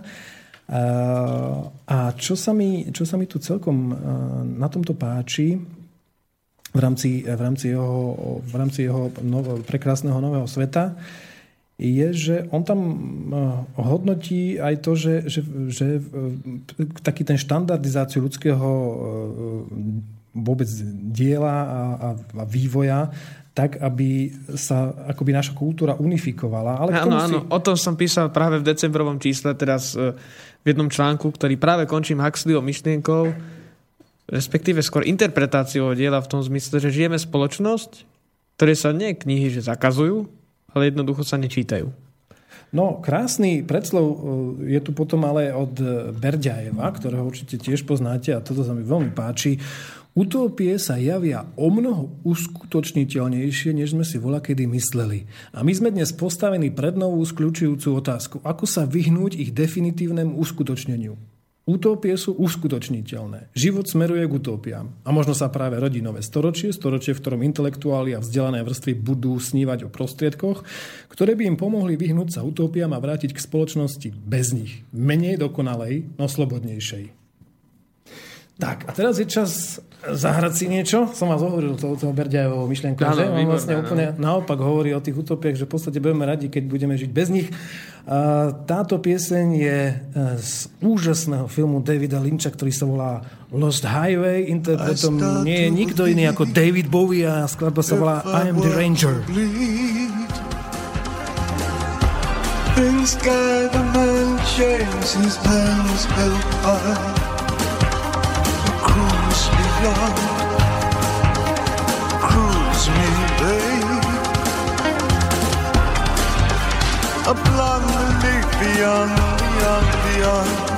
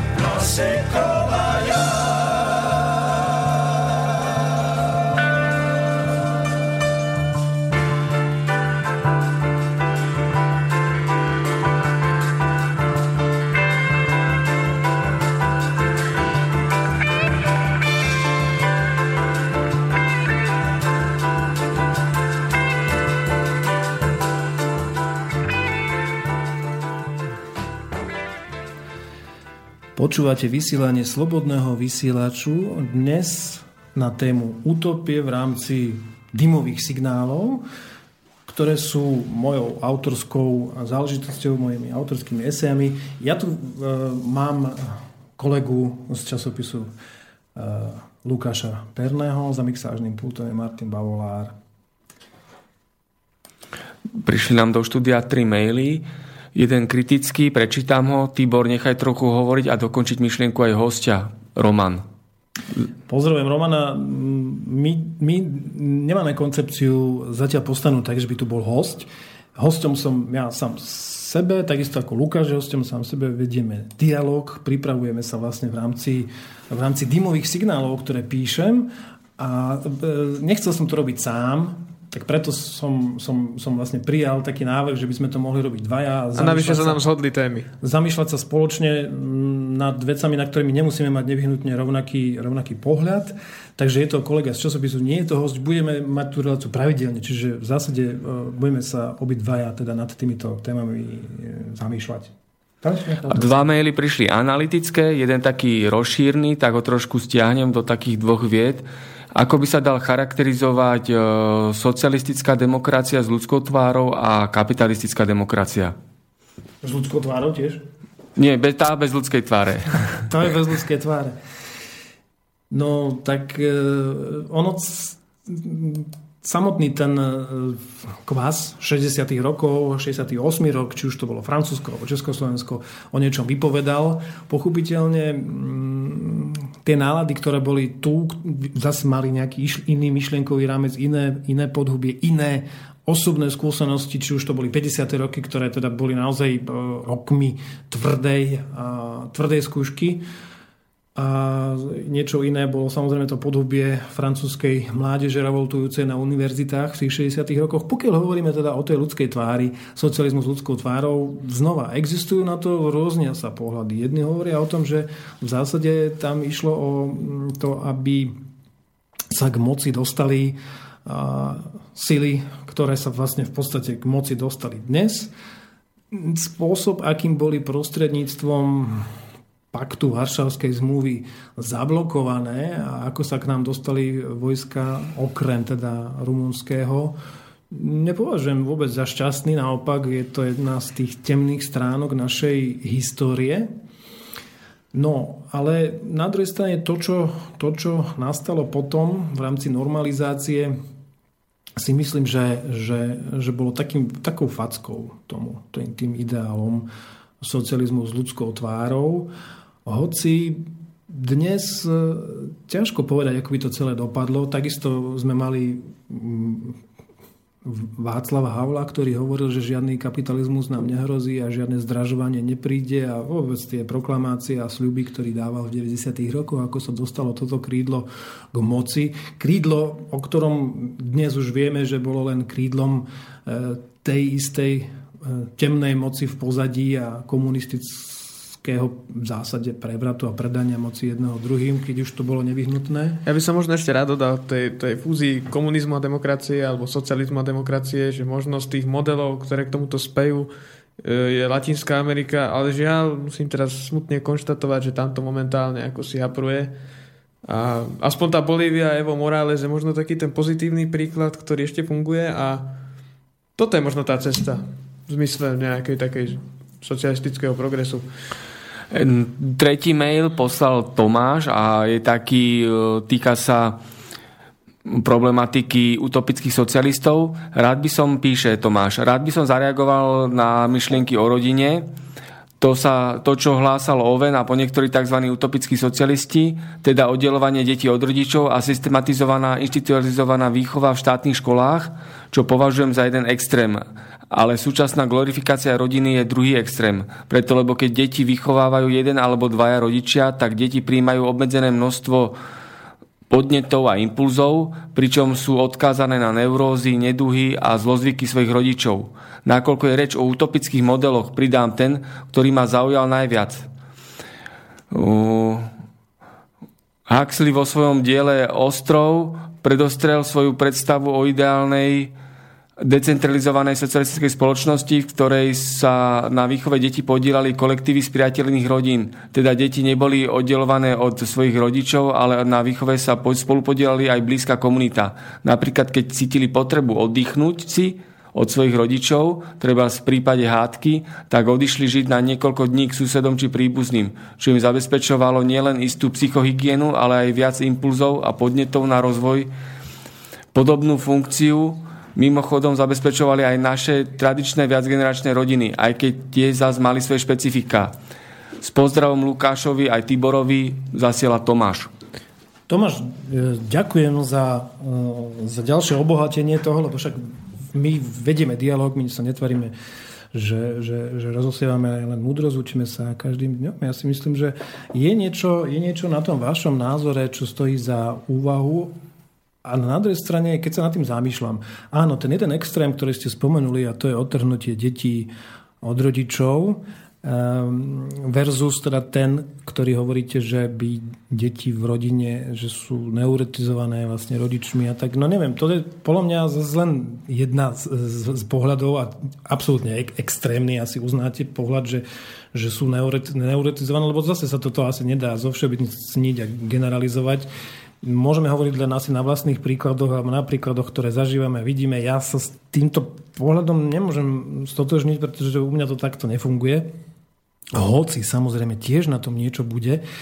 A vlastne dostávame sa akoby k takému, k takému bodu, kde hovoríme o takom vzájomnom, vzájomnom vzdelávaní, vychovávaní tých, tých detí, Problém dnes je najmä v tom, spomínal to aj Konrad Lorenz, jeden významný e, svetový etolog, e, že vlastne strácajú deti vzory, vzory vo svojich rodičoch, pretože rodičia nie sú v práci, pretože rodičia sú zavalení mnohými povinnosťami, pretože rodičia skrátka pred deťmi už, ja neviem, no, nevenujú sa tomu prirodzenému akoby obhospodarovaniu, či to je majetok, roľa, hoc čo, kľudne aj malovanie to môže byť. Skrátka, deti sa nemajú kde naučiť. Deti nemajú kde pochopiť, že ten otec je autoritou a vzorom, pretože skrátka mm, nie je na to čas. Sme bohužiaľ uh, izolovaní práve tými ambíciami, práve tým, ani nie možno ambíciami, ale nevyhnutnosťou naplňať tie ambície, aby sme mohli zarábať tie peniaze a prinášať rodine nejaký patričný efekt. Bohužiaľ v tomto cykle, v tomto kolotoči sa nachádzame, v tomto kolotoči sa nachádzajú naše deti No a nemyslím si, že by sme mali práve veľa času, aby sme sa im mohli venovať. Takže na tie neurózy je to jeden z pohľadov, ja ho rešpektujem a, a, a vnímam. A myslím si, že to, čo hovoríte aj v súvislosti s Huxleym, tak je téma, ktorá je v podstate téma, o ktorú som sa ja živo zaujímal v rámci svojho cestovania, ktoré sa volalo Expedícia Archa a to cestovanie bolo po komunitách práve tak, tohto typu kde, kde mňa absolútne zaujímalo to, akým spôsobom môže fungovať spoločenstvo otrhnuté od tej reality Matrixu, od, od všetkých tých e, platení inka za plynu a elektriky. A tak. Takže skrátka, že môžu byť samostatní, sebestační, môžu mať vlastné potraviny, ekologický systém a podobne. Pretože z môjho pohľadu sa mi, mne toto osobne zdá ako cesta. A na toto sa vás teraz budem Tibor pýtať, ale ešte predtým uvediem song, ktorý bol druhý a zabudli sme ako si na to. Uh, nevybral som ho náhodou. Je to kapela Magma, francúzska kapela, ktorej príbeh je založený na istej kombinácii dystopie a utopie. Čiže uh, veľmi zjednodušene je to science fiction príbeh, kde určitá skupina osvietencov, osvietených ľudí, duchovne vyspelých si postaví raketoplán, odíde do vesmíru a na jednej planetke si založia utopickú spoločnosť, kým e, ľudstvo sa smaží vo vlastných proste problémoch. problémoch hej, no. Veľmi skrátené. Písal som o tom mimochodom článok a aj dokonca recenziu a pozvánku na koncert, ktorý bol v Prahe nedávno. Ešte predtým, než sa Tibora začne pýtať na teda jeho konkrétne skúsenosti z komún, ktoré sú aj pre mňa obrovskou inšpiráciou, nakoľko som sa zúčastnil Rainbow Gatheringu, ktorý ma veľmi zaujal ako určitá nová forma spolunažívania ľudskej spoločnosti, by som rád predostrel zo pár takých historických príkladov konkrétneho realizovania e, utopických konceptov.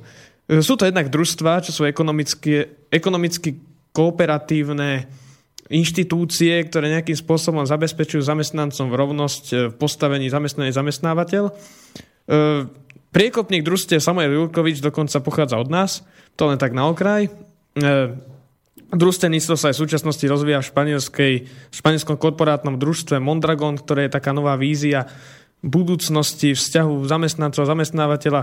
Je to veľmi zaujímavé. Je to, je to istý druh utopického spolunažívania a nového modelu práce a tak ďalej. Znovu oprášeného z minulosti teda. A u nás teda by som rád povedal, že mm, v rôznych malých regiónoch aj fungoval. E, ak sa vrátime do ďalekej minulosti, tak je to určite husický tábor, to je rok 1420. Toto e, mesto založené na kresťanskom komunizme malo spoločný majetok a bolo to veľmi zaujímavý historický experiment. V Británii to boli diggers, ktorí boli agrárni socialisti a nonkonformisti zároveň. V Rusku to boli občiny, takisto kolektívne spolunažívanie Habánové, zaujímavým príkladom kibuci. A samozrejme, dostávame sa k tomu najdôležitejšiemu, na čo sa budem Tibora teda pýtať. Sú to komúny, ktoré vlastne sú tým najideálnejším vyústením utópie v rámci socioekonomických a a iných dimenzií reality.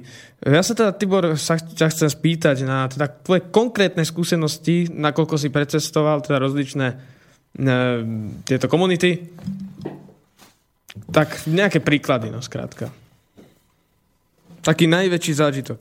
Spoznal som sa tam, ten najväčší zážitok je, že som sa tam spoznal s strašne veľa úžasnými ľuďmi, ktorí majú úplne rovnaký svetonázor a pohľad na to, čo, čo, čomu, čomu naši domáci e, šťastní otroci hovoria konšpiračné teórie, čo je taký terminus technicus, ktorý ktorý už vyvoláva úplne že úsmev, no ale tak je to taká mantra, ktorú, ktorú jedinú používajú. Čiže majú tam akoby to podúbie, z ktorého vychádzajú, vidia, že kam speje v rámci socioekonomickej štruktúry celá spoločnosť, kam smeruje aj v rámci hodnotového systému e, západná spoločnosť. Nechcem teraz ako nejak moralizovať, ale skrátka vytvorili si vlastné ostrovy, e, v ktorých, e, v ktorých sa venujú realizácii svojich ideálov, o tom, ako čo najšťastnejšie žiť. A ukazuje sa, že to nie je samotársky spôsob života, pretože veď človek je bytosť, ktorá miluje práve tie sociálne väzby a bez nich sa teda dostáva v rámci tej izolácie do ťažkých depresí a vôbec väčšina, teda nehovorím, že všetci niektorí, niektorí ako hikikomori japonskí majú radi tú svoju samotu a práve, že tam zase v Japonsku je ten trend úplne opačný, že, že ľudia sa uzatvárajú do samoty, nechcú nadvezovať priateľstva, nechcú nadvezovať no, dokonca ani no. sexuálne, sexuálne uh, väzby medzi sebou. Mladí ľudia, hovorím teraz vo veku, v ktorom je to najprirodzené, no každom je to prirodzené, no ale tak, tu je to také asi najšťavnatejšie, no ale zoberte si, že 25-roční ľudia, myslím, že 45% v rámci nejakých e, štatistík ľudí vôbec nepovažuje za dôležité ani za, za zmysluplné niečo takéto. No dobre, ale toto je teda ten extra. Sú podľa vás som, uh, títo ľudia, teda vo väčšine skúseností, ktoré máte nejakým spôsobom spätý s panteizmom alebo nejakým spôsobom sú naviazaní na prírodu? Lebo napríklad pri prípade Dobre. Rainbow som mal ten pocit, že toto tam je tento moment. Inde to tak funguje v iných komunách? Nie, nie, nie. Funguje to všade inak. Ja poviem, poviem vám teda niekoľko príkladov. Jeden z príkladov, ktorý absolútne nemá nič spoločné s panteizmom, je naopak založený na takom, povedal by som, tradičnom až, až gnostickom alebo ranokresťanskom výklade, výklade starozákonného spôsobu života je komunita 12 Tribes, 12 kmeňov, ktorá je akoby takou celosvetovou sieťou. My sme sa stretli so zakladajúcou skupinou v Čechách a zároveň s takou jednou z veľmi silných skupín, ktorá existuje v Európe. Je to pri Mníchove.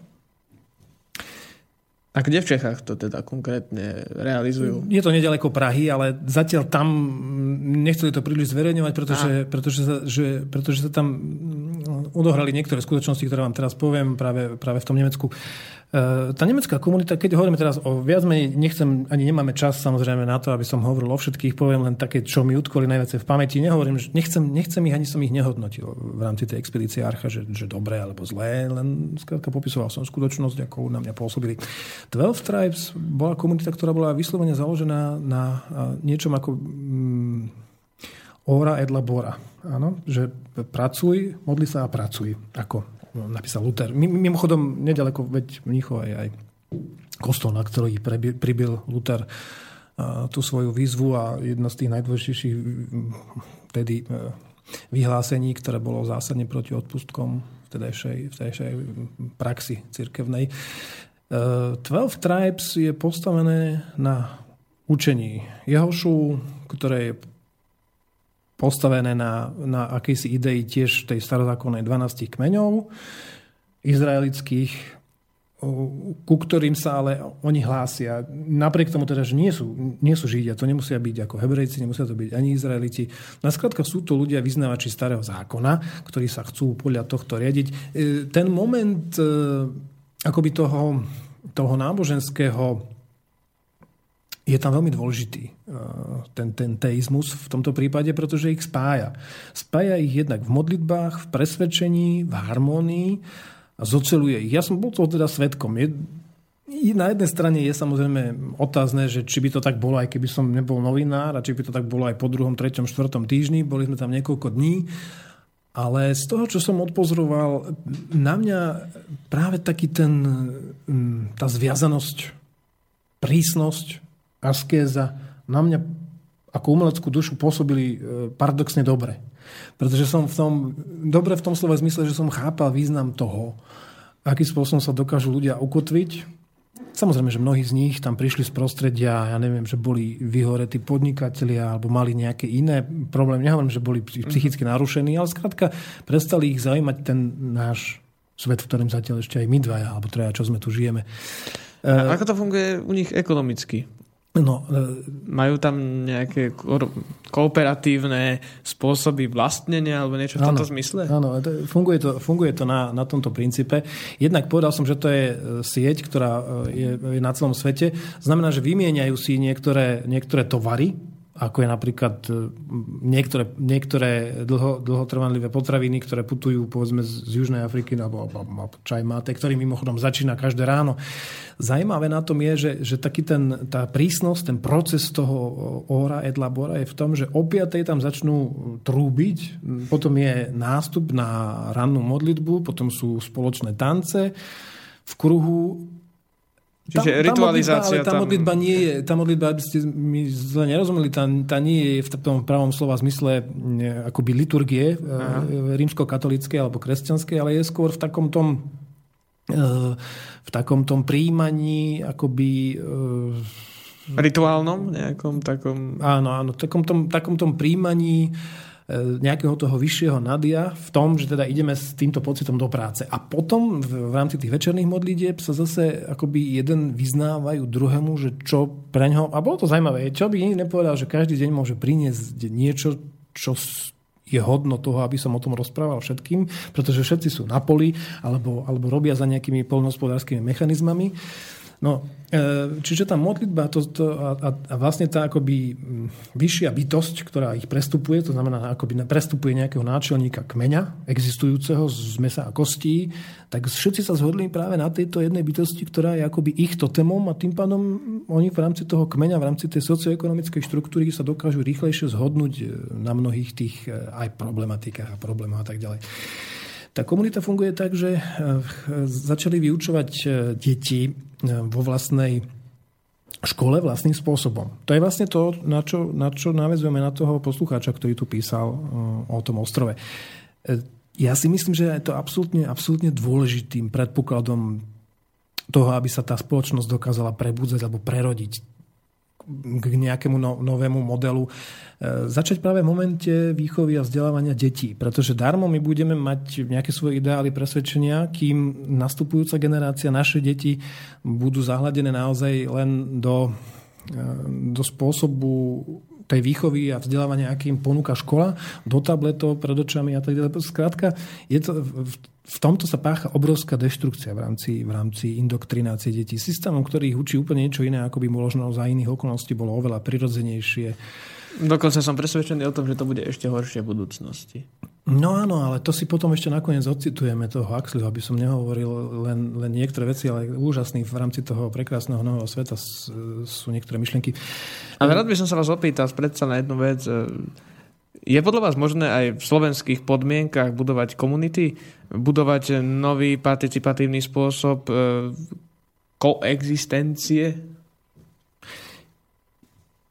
Ja si myslím, som o tom presvedčený, že áno. A ja verím tomu, že keď nazbieram dostatok, ja som už o tom hovoril mnohým ľuďom aj v rámci našich besied a mnoho ľudí sa aj hlásilo do takéhoto niečoho. Zatiaľ je to len v štádiu príprav, úvah, teórií, ale ja osobne chcem sa tomu veľmi, veľmi, veľmi intenzívne venovať s tým, že budem venovať e, tomu rok intenzívnej práce, aby som napísal knihu, ktorá by vlastne navezovala na to, čo som zažil v rámci tých komunít, v rámci svojich predstav, alebo aj už e, zadefinovaných predstav o tom, ako môže existovať ideálny štát alebo ideálne spoločenstvo. Myslím si, že na Slovensku je to možné, samozrejme, že to je možné. Len e, samozrejme potrebné je učiniť niektoré opatrenia, kroky v rámci existujúcej a platnej legislatívy, aby sme sa dopracovali k tomu, že budeme vlastníkmi naozaj územia a pôdy, ktoré bude dostatočne veľké na to, aby mohlo tú malú komunitu uživiť. E, spomeniem ešte jednu zaujímavú komunitu, ktorá bola pre mňa, okrem toho, že sme samozrejme boli v, v Támera, v Portugalsku úžasná, krásna, zaujímavá komunita, ale tá je skôr zameraná tým, že tam je, že tam je Dieter Doom, ktorý napísal vlastne knihu o tom, ako sa ako utiec z Matrixu. A Dieter Doom bol zakladateľ komunity v nemeckom eh, CEGu, čo je v podstate experimentálna komunita, ktorá je viac menej zameraná na medziludské vzťahy iným spôsobom, na takú tú e, sexuálnu interakciu. Ale... E, poviem to tak ako... E, Takže niečo ako hippies, hej? Eufemisticky. No, tak učia sa tam akoby nebyť žiarlivý, ako sa neviazať na, láska, jedného, na jedného partnera. Nie je to len o fyzickej láske, ale je to, je to samozrejme oveľa komplexnejšie, zložitejšie. Takže existuje liberálne utopie. Áno, aj, aj v tomto slova zmysle, ale CEK nebola moja nejaká krvná skupina úplne, ale bolo minimálne v rámci tej mozaiky komunity to bolo zaujímavé. Mali, mali sme tam jednu z najznámejších, ak nie vôbec najznámejšiu európsku komunitu v nedaleko Turína, v Tamere, odkiaľ, odkiaľ mám takisto úžasné spomienky, ale za na tá Tamera je skôr taká komunita, ktorá je akoby komunitou na pozeranie, na biznis. Spravili tam chrám ľudstva. Temple of Humanity ale tam nepríde mi to také presvedčivé. Skrátka, tá komunita mi príde skôr taký, taký spirituálny Disneyland. Nechcem ich haniť teraz, aj keď teda asi sa mi to zrovna v tejto chvíli podarilo. Ale... No, ale urobili z toho turistickú atrakciu. A to myslím si, že sa zarábajú z toho, že tam chodia ľudia hlavne na tie semináre, hlavne e, na tú atrakciu, pozrieť si ten chrám ľudstva, ktorý je vybudovaný pod zemou i mne to, mne to príde mi to trošku, trošku také už akože cest mierne gíčové. Tomu, čomu som uveril najviacej, boli zážitky v komunite Siebenlinden. A táto komunita je vyslovene postavená na, na, na na ekologickom princípe a samozrejme, že sa tam dostávajú na rad aj otázky um, tých sociokultúrnych väzieb uh, práve takého toho spoločného akoby vlastníctva, spoločného vzdelania mnohých, e, mnohých atribútov. Postavili si spoločne ekologické domy, hmm. ktoré majú tam samozrejme už úživnú podu, sú, sú, sú skrátka sebestační. Tých 100 ľudí, ktorí v tej komunite býva, e, e, navzájom vychovávajú si deti, navzájom obospodarávajú pole. Niektorí sú umelci, niektorí sú hudobníci, niektorí sú vytvarníci, niektorí sú vyslovene zameraní na poľné hospodárstvo. Ale pointa je tá, že, že majú veľmi dobre vymyslený celý ten eko, vlastný ekosystém. A veľmi prísne. Mnohé z tých komunít e, fungujú, ak nie všetky, ktoré som ja bol, tak sú, tak sú postavené na, na vegetariánstve. Je tam istá nadväznosť aj s permakultúrou? A áno, áno, samozrejme. Ja, a, o, tomto sme, o, tomto sme tam, o tomto som aj písal, o tomto sme priniesli vlastne také dosť rozsiahle, rozsiahle ale toto myslím, tak že... to by som rád ocenil moju bývalú uh, učiteľku, profesorku, uh, doktorku Žilikovú Mandáku, ktorá sa tiež pokúša vlastne propagovať permakultúru na Slovensku spolu mm. s jej manželom, takých, ktorý v e, Mojmirovciach, fakt, ako bol som tam, je to fakt pekne, to majú porobené. A... Dobre, no takýchto je, je viacero. Ja môžem spomenúť Jablonku, môjho, môjho priateľa, veľmi dobrého kamaráta Ivana Galanského, e, ktorá je na záhorí, ktorá sa, ktorá sa, ktorá sa venovala tejto problematike. Myslím, že na Slovensku je toho viacej. A ja si myslím, že... A boli ste na Záježovej? Bol som na Záježovej, ale Záježová z môjho pohľadu a z pohľadu aj ľudí, ktorí tam žijú. Ja som robil sveť e, e, s, s Robom zo Záježovej a Ciprichom, ale ja si myslím, že, že tam mm, nie, nie je to v takom stave, v takom vyváženom stave, ako bolo. Zase z toho stáva skôr taká atrakcia turistická ako tá naozaj sná. Viem, že tam, viem, že tam prekonali mno, mnoho sporov a rozporov o tom, ako spoločne nejak tak gazdovať slovensky povedané. A čo a napríklad... ku konsenzu. Takže tá Zaježová no. nie je úplne najšťastnejším príkladom, hoci teda je taká najznámejšia v tejto chvíli ešte. No ale to neznamená, že z toho nemôže byť v budúcnosti. A čo napríklad lepšie. spomínané Rainbow Family Community, ktoré sa vlastne nejakým spôsobom posúvajú e, a v určitom čase a priestore v prírode?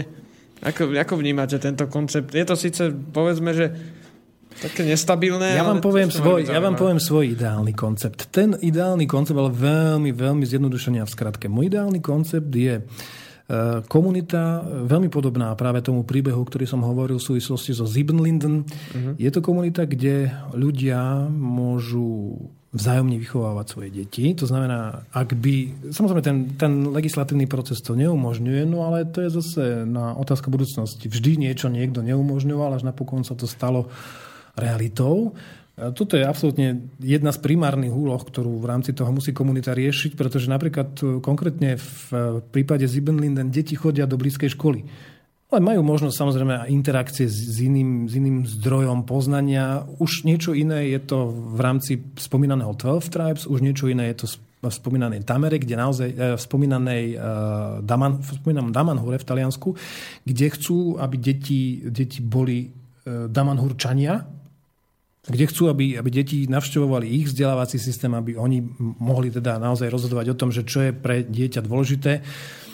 Takéto spoločné a kolektívne vyučovanie a vzdelávanie detí si myslím, že je výborná, výborná téma a do budúcnosti e, si myslím, že toto je model, ktorý by mohol veľmi výrazne posunúť spoločnosť. Mm-hmm. No, ale ak hovoríme ak hovoríme o tom ideálnom modeli, ktorý som spomínal, je, že tá komunita by fungovala ako samostatná, sa, sa, samostatný štát v štáte, to znamená, že by mala svoje vlastné pravidlá, ktoré, na ktorých sa treba... Čiže Parížská komúna štýl, hej? Nie, nie, nie, nie, nie, nie? Vôbec, vôbec nie Parížská komúna. Toto by bola evolúcia, revolúcia ducha. Tu by sa, tu by sa uzakonili tie najpodstatnejšie veci e, tak, že ich ľudia chcú a príjmu ich spoločne. Povedzme, môže to byť kľudne tých 100 ľudí, myslím si, že to je taký optimum v rámci toho, čo som aj, aj videl inde, e, ktorí sa dohodnú na tom, že budú zdieľať nejaké, alebo teda budú pre nich spoločné nejaké myšlienky, ktoré si zakotvia v rámci vlastnej ústavy. Môže to byť 10 základných bodov etického kódexu, na základe ktorých si oni povedia, že áno, týmto sa my chceme principiálne, morálne riadiť. Jedno z nich je napríklad to, že chceme byť nezávislí v rámci sebestačnosti. To znamená, že veľká časť komunity e, sa bude venovať práve tomu, aby bolo zabezpečená potravinová sebestačnosť, ale to samozrejme nie, nie je principiálne úlohou každého. Môžu tam byť samozrejme, môžu tam byť umelci, ktorí tam budú kresliť, malovať, robiť e, umelecké remeslá, ale budú sa podielať povedzme aj na tom, že budú spoločne e, sa starať o to, aby kuchyňa bola v poriadku. Takýmto úplne no. obyčajným prozaickým veciam, tak ako som videl napríklad v cohousingu, čo je tiež zaujímavý model akéhosi komunitárneho a taký veľmi light model komunitárneho fungovania v spoločnosti. Vo Švedsku v Štokholme som bol práve s prezidentom tohto Kohaus hnutia celosvetového a v podstate je to založené na tom, že ľudia spoločne večerajú. Majú jedno poschodie v rámci e, takej bytovky a, a je to úžasné, lebo... Inak lebo, to je lebo morovej nemusia... utopii, spoločné obedy sú tam. No jasné, a to je, tiež. hrozne, to, je, to je hrozne dôležitá vec, aby ste spolu mohli... e, Lebo veď vidíte, ako to funguje dneska v panelákoch, vidíte, ako to funguje dnes v spoločnosti, ktorá sa zatvára sama pred sebou a izoluje. Tam je to presne naopak, že nemusia sa stať... A dokonca to bolo nejak veľmi smiešne, že tu si 100 českých, e, pardon, 100 švedských korún mesačne stála tá strava, hej? A myslím si, že cez, cez víkendy cez víkendy takisto to bolo spoločné stravovanie, že tam boli už tom aj obedy, aj večere. No je to príjemné prísť do nejakého prostredia, kde viete, že ste akoby doma a ten domov vytvára skrátka viacej ľudí. Áno, je to také veľmi light a není, ničím sa viac, viac neviažete, ale utvárate tam už nejakú, nejakú, nejakú, Väzbu, nejakú sociálnu nejakú, áno, väzbu, áno, áno. Utvára, utvárate tam takú kryštalickú mriežku toho, z čoho sa môže stať komunita. Môžeme sa ešte chvíľku o tom rozprávať, ale medzi tým si pustíme e, no zase ďalšiu moju srdcovku a je to kapela Suede a skladba, ktorá sa volá Picnic by the Motorway.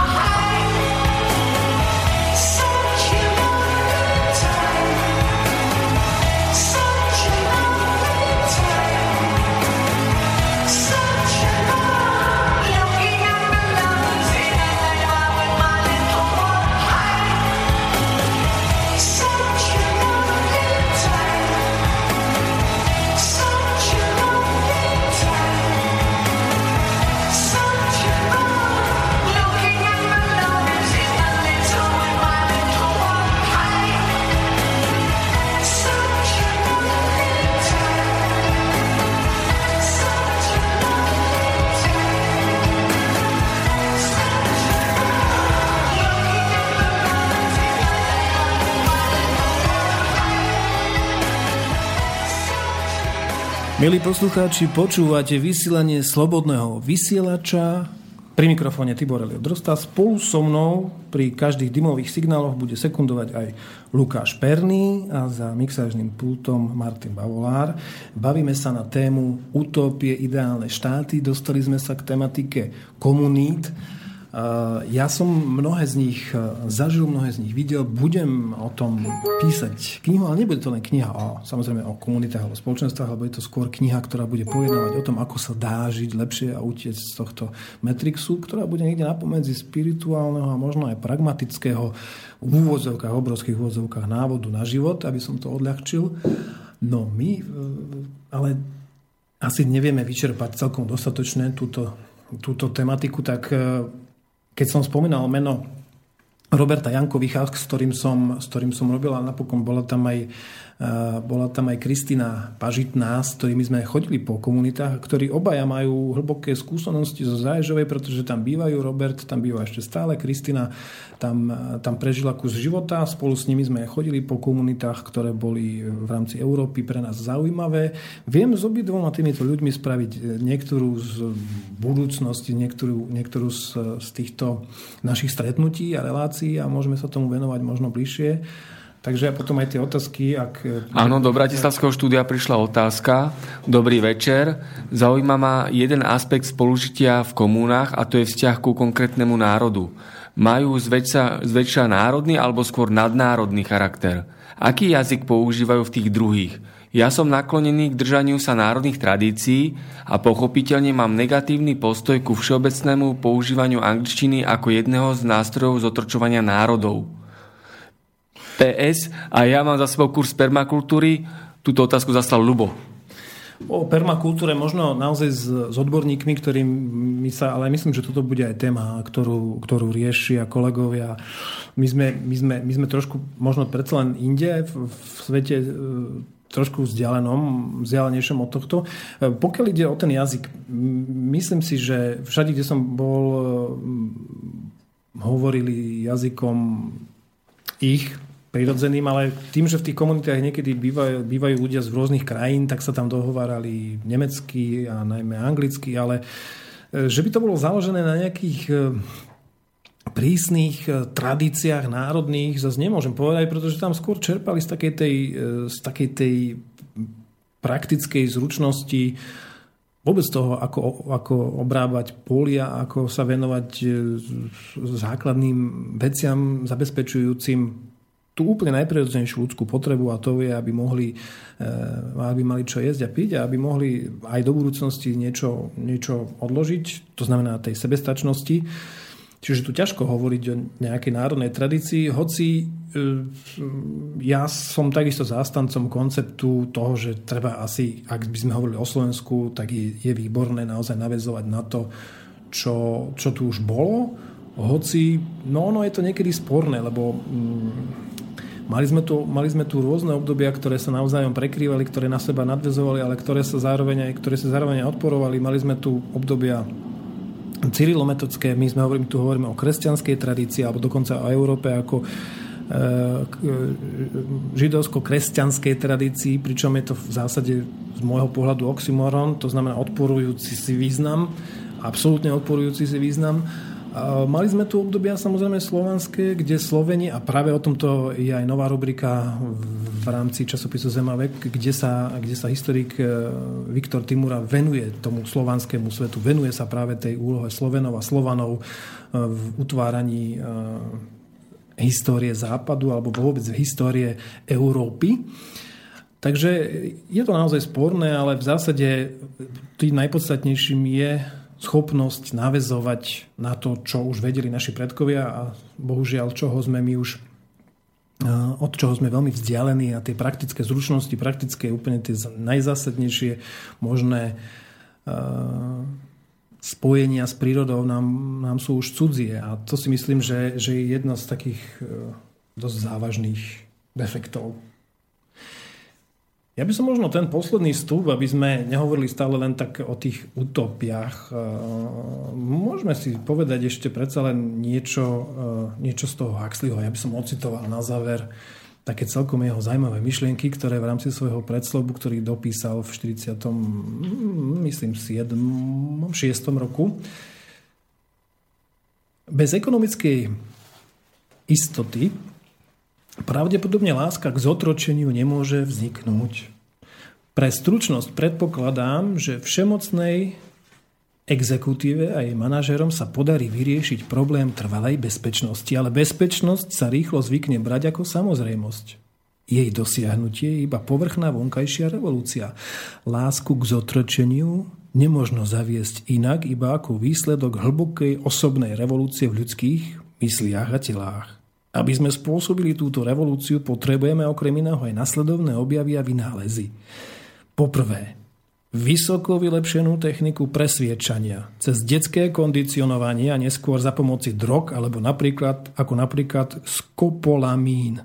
Po druhé, plne rozvinutú vedu o ľudských odlišnostiach, umožňujúcu manažérom vlády prideľovať akémukoľvek určenému jedincovi patričné miesto v sociálnej a ekonomickej hierarchii. V závorke Okrúhle čapy v hranatých dierach majú zvyčajne nebezpečné myšlienky o spoločenskom systéme a ostatných nakazia svojou nespokojnosti. Koniec zátvorky. Po tretie, keďže realita akokoľvek utopická je niečo, od čoho si ľudia musia brať dosť časté dovolenky, náhradu alkoholu a iných narkotík, niečo zároveň menej škodlivé a oveľa príjemnejšie než džin alebo heroín. A po štvrté, ale toto by bol dlhotrvajúci projekt, ktorý by trval celé generácie totalitnej kontroly, kým sa privedie k zdarnému koncu. Bezchybný systém eugeniky vytvorený tak, aby štandardizovala ľudský produkt a tak uľahčila úlohu manažérov. V prekrásnom novom svete sa táto štandardizácia ľudského výrobku doviedla do fantastického, hoci možno nie nemožného extrému. Technicky a ideologicky sme ešte stále veľmi ďaleko od bábetiek z flašky a bokanovského skupín polodebilov. Ale pred rokom Forda 600, ktože ho vie, čo sa ešte možno nestane. Medzi tým iné charakteristické črty toho šťastnejšieho, oveľa stabilnejšieho sveta ekvivalenty somy a hypnodémie a vedecký kastový systém sú pravdepodobne nie vzdialenejšie ako 3 či 4 generácie. A ani sexuálna promiskuita prekrásneho nového sveta nevyzerá veľmi vzdialená. Už teraz sa v niektorých amerických mestách množstvo rozvodov vyrovná počtu svadieb. O pár rokov sa nepochybne budú predávať povolenia na sobáž ako povolenia chovať psa platné za obdobie 12 mesiacov a bez zákazu vymeniť psa či možnosť chovať viac ako jedno zviera naraz. Zároveň za zmenšovaním, so zmenšovaním politickej a ekonomickej slobody má sexuálna sloboda tendenciu zvyšovať sa a tak ďalej. No Huxley píše Presne. o prekrásnom novom svete, ktorý prežívame. To je tak dokonale napísané, že v 46. niečo dodať. V 46. roku. Vážení posluchači, sme už na konci dnešnej relácie. Ja verím, že sa budeme stretávať tak často ako nás. Každý pondelok od nového roka, niekedy v januári, budeme vás o tom pravidelne informovať aj na stránkach časopisu Zemavek, aj na našich webových adresách, čiže je to www.zemavek.sk alebo na našich facebookových stránkach. Takisto o tom bude informovať aj Slobodný vysielač. Ja vám prajem krásne Vianoce, naozaj prekrásny, šťastný nový rok, tak to už e, s predstihom. Vidieť a počuť sa budeme niekedy v januári. V januári, v polovici januára budú aj besedy. Jedna z nich sa odohrá v Senci, myslím okolo 13. Ďalšia 15. bude v Lohovci, takže vás už teraz srdečne pozývam, správte si čas. Dnes večer bol so mnou v štúdiu Lukáš Perný z časopisu Zemavek. Ďakujem, Tibor. Tiež by som sa rád e, rozlúčil, poprial krásne Vianoce a šťastný nový rok, ale s tým, že by som možno rád poukázal, aby ľudia šírili dobro, odpúšťali, mali sa radi a nielen počas Vianoc, aj počas toho studeného januára, februára, ktorý býva dosť taký ten depresívny. Aby budovali to kolektívne vedomie a sociálnu súdržnosť. Napokon o to sme dneska hovorili. Takže zdravím všetkých poslucháčov a vidíme sa na budúce. Počujeme sa teda na budúce. No, budeme sa možno aj tak nejak vidieť časom. Uh, a takisto rúči sa aj Martin Babolár. Ďakujem, dovidenia a dobrú noc, samozrejme pekné a krásne Vianoce. Posledná z piesní je od mojej ďalšej a mega obľúbenej a srdcovej kapely, ktorá sa volá Deadkin Dance a skladba Opium.